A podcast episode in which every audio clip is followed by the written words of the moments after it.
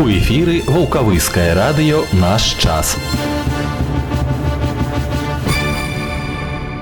Добрага дня жадае ўсім вулкавыскае раённае радыё аўторак 27 сакавіка і да апоўдня з вамі я олег Уштоль. Інфармацыі пра філактычныя тэмы наперадзе прапаную заставацца і спачатку кароткія паведамленні аб прамых лініях і прыёмах грамадзян у камітэце дзяржаўнага кантроля гродзенскай вобласці з мэтай паляпшэння якасці і дасягальнасці аказання паслуг лазняў з 26 по 30 сакавіка працуе гарачая лінія на якую вы можете звярнуцца з пытаннямі і інфармаваць аб праблемах у сферы лазневага абслугоўвання телефону гродна 79 88 13 і 79 88 26 код горада 0152 а з 26 сакавіка по 26 красавіка ў камітэце дзяржкантроля гродзенскай вобласці працуе гарачая лінія з мэтай папярэджання і выяўлення парушэнняў ва установах сацыяльнай абароны звярнуцца з пытаннямі інфармаваць аб выпадках парушэння заканадаўства ў галіне сацыяльнай абароны вы можете по тэлефонах у гродна 79 88 16 79 88 17 і 79 88 18 код 0152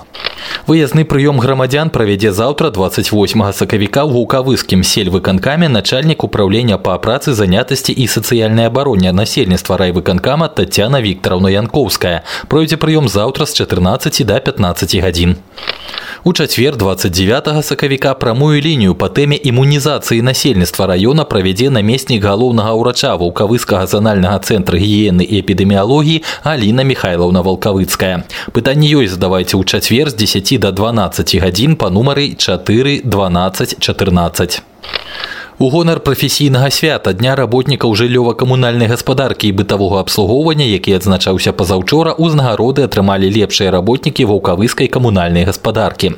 Галоўны інжынер Валерый Маркавіч Механошын узнагароджаны нагрудным знакам ганаровы работнік жыллёва-камунальнай гаспадаркі. Майстар Святлана Мікалаевна Маеўская падзячным пісьмом гродзенскага абласнога савета дэпутатаў. Прыбіральшчык тэрыторый Аліна Вацлаўна Гаўрыялок, слесар па рамонту абсталявання кацельны Александр Александрович Лазаренко і слесар па рамонту аўтамабіляў Уладзімир Феліксавіч Карняк ганаровай граматы аб'яднання жыллёва-камунальная гаспадарка гродзенскай вобласці.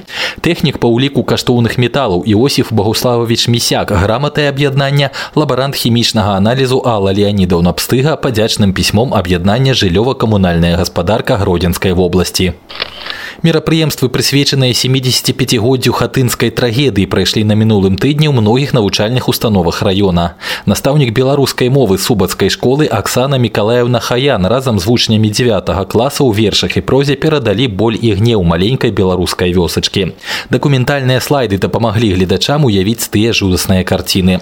Урок памяці толькі попел не ведае спакою прайшоў у гарадской дзіцячай бібліятэцы для вучня 8 А класа чацвёртай школы. Гучалі ўрыўкі з кніг іх вытрымкі з дакументаў другой сусветнай вайны вершы прысвечаныя хатыні. Школьнікі паглядзелі дакументальны фільм хатынь. Супрацоўнікі бібліятэкі падрыхтавалі прэзентацыю і кніжную выставу хатынь трагедыя і памяць.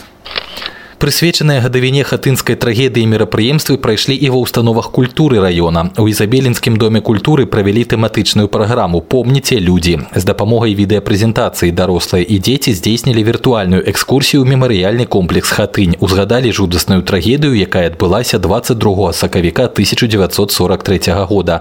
Пазнаёміліся з гісторыяй іншых вёсак, якія падзялілі лёс хатыні. А ў краснасельскім доме культуры прайшла выстава дзіцячага малюнка боль праз гады. У удзельнікі гуртка дэкаратыўна-прыкладнога мастацтва пастараліся перадаць сваё ўяўленне аб трагедыі, пра якую яны ведаюць з кніг і кінафільмаў і сваё стаўленне да вайны.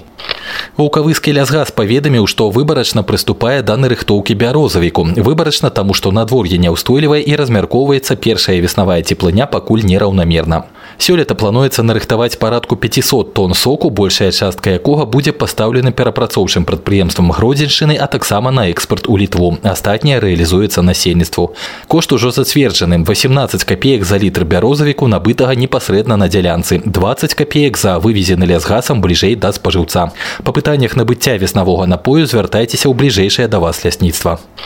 Веснавыя канікулы пачаліся ў школьнікаў. Цэлы тыдзень ва ўсіх гарадскіх установах агульнай сярэдняй адукацыі, школах краснасельскага Яросі, раённым цэнтры карэкцыйна-развіваючага навучання і рэабілітацыі, другой спартыўнай школе працуюць аздараўленчыя лагеры з дзённым знаходжаннем, у якіх адпачываюць 530 дзяцей.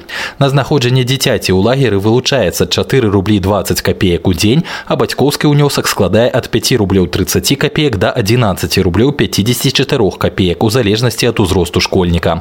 Кожны з шасці дзён канікул напоўнены захапляльнымі справамі, цікавымі і пазнавальнымі мерапрыемствамі.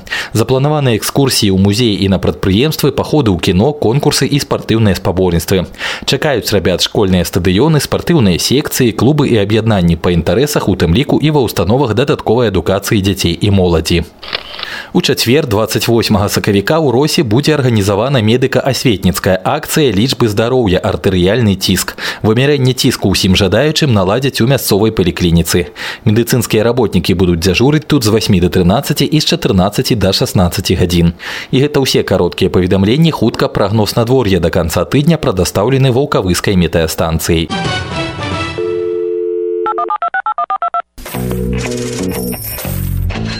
Ваша реклама у нашым эфіры. Кантактны телефон 4 36 17. Хвілінка пра надвор'е. Цеплыня на гэтым тыдні ўжо скончылася надалей ізноў нешта сярэдняе паміж восенню і зімой пра тэмпературныя рэкорды сутак 27 сакавіка ў ваўкавыску самым цёплым гэты дзень у нас быў у 1973 годзе плюс 18,3 а самая марозная раніца адзначана ў 1962 мінус 12 і 3 і пра надвор'е на тыдні сёння до конца дня па гродзенскай вобласці захаваецца воблачнае з праясненнямі надвор'е пераважна без ападкаў ветер паўднёва-заходні з пераходам на паўночны і паўночна-ўсходні 5-10 метраў за секунду, а на тэрмометрах да вечара ад 0 до 5 градусаў з плюсам.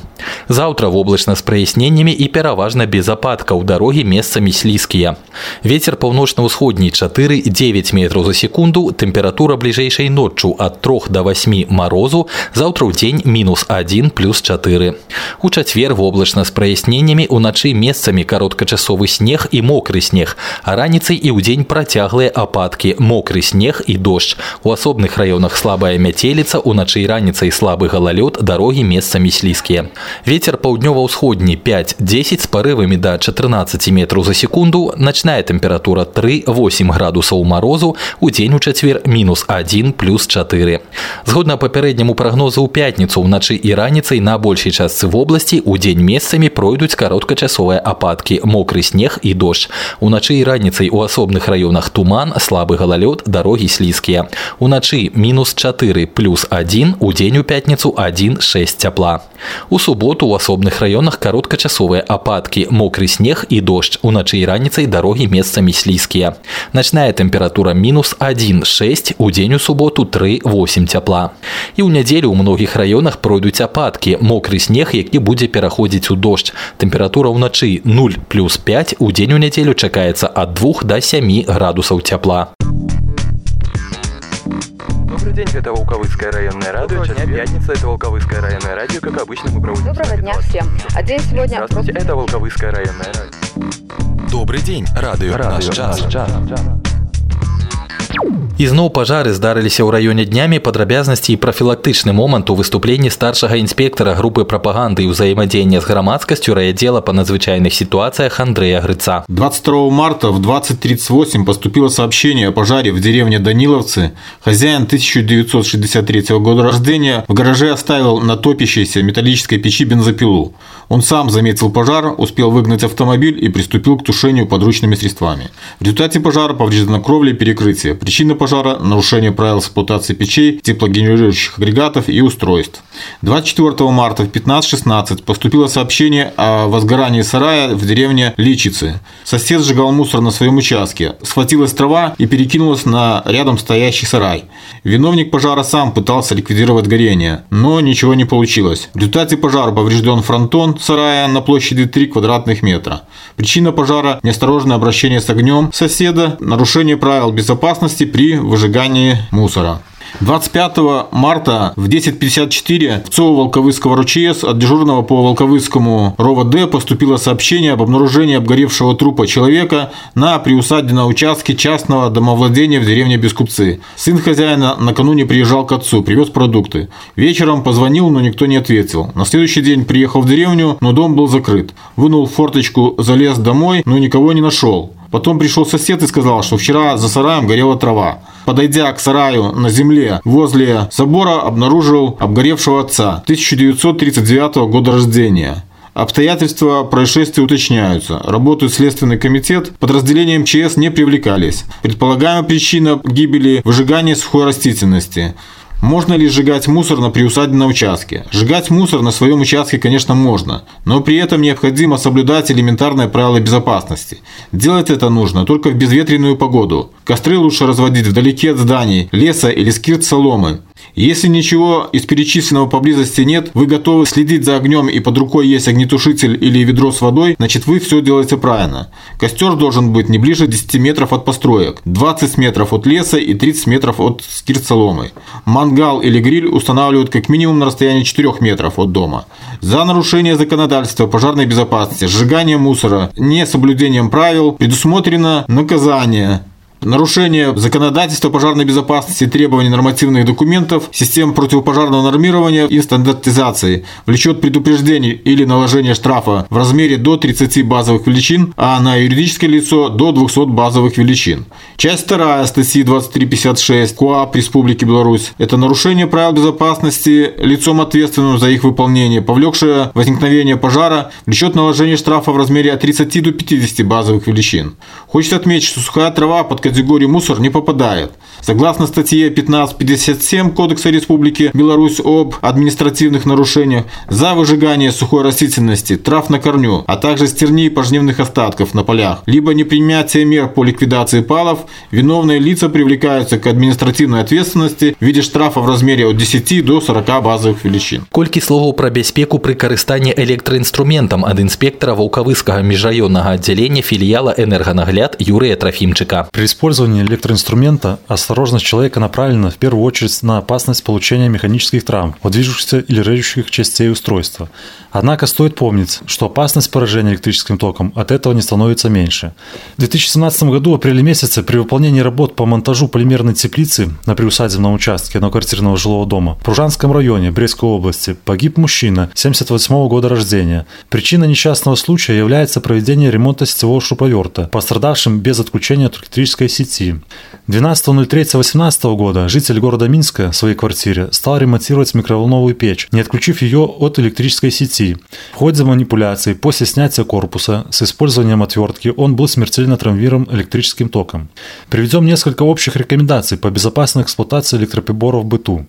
Своеобразным слабым местом многих электроприборов является сетевой шнур. Из-за частых изгибов со временем возможен надлом или обрыв токоведущей жилы, что ведет к искрению, нагреву и, возможно, возгоранию изоляции провода. Чаще всего такое повреждение возникает в месте крепления шнура вилки. Не тяните за шнур, чтобы вытащить вилку из розетки. Необходимо также следить за исправностью изоляции сетевого шнура, так как любое прикосновение к оголенному проводу может иметь серьезные последствия. Никогда не пользуйтесь электроприборами с поврежденной изоляцией провода. Ремонт электрических приборов должен выполнять только квалифицированный специалист. Сняв кожух электроприбора, вы уже подвергаете себя смертельной опасности, так как во многих устройствах даже после их отключения от сети некоторое время сохраняется электрический заряд на конденсаторах. Вентиляционные отверстия электроприборов – зона повышенного внимания. Не допускайте попадания через них жидкостей или металлических предметов внутрь прибора. В то же время нельзя чем-либо закрывать вентиляционные отверстия во избежание возгорания прибора. Никогда не пользуйтесь электроприборами в ванной или под душем. Влажная кожа и заземляющее свойство металлической ванны не оставит вам счастливого шанса в случае падения прибора в воду или наличия поврежденной в его изоляции. Также не пользуйтесь электроприборами с питанием от электросети на улице во время дождя, снегопада или тумана. Не оставляйте электроприборы включенными без присмотра. Это касается также и устройств, которые могут функционировать в так называемом дежурном режиме. Практически не потребляя электроэнергии, но остаются подключенными к сети для выполнения некоторых своих функций. Телевизоры, видеомагнитофоны, музыкальные центры, компьютеры. Пригласите специалистов для проверки состояния электропроводки и электрических приборов в вашей квартире. Обратите внимание на обязательное наличие зануления корпусов электроприборов. Особое внимание необходимо уделить подключению автоматических стиральных машин. Рекомендуется также установить устройство защитного отключения. Разъясняйте детям правила пользования электроприборами. Для маленьких детей и домашних животных ограничьте возможность нежелательного контакта с электричеством. Закройте розетки специальными заглушками. Не оставляйте в розетке вилку шнура питания, даже если электроприбор выключен.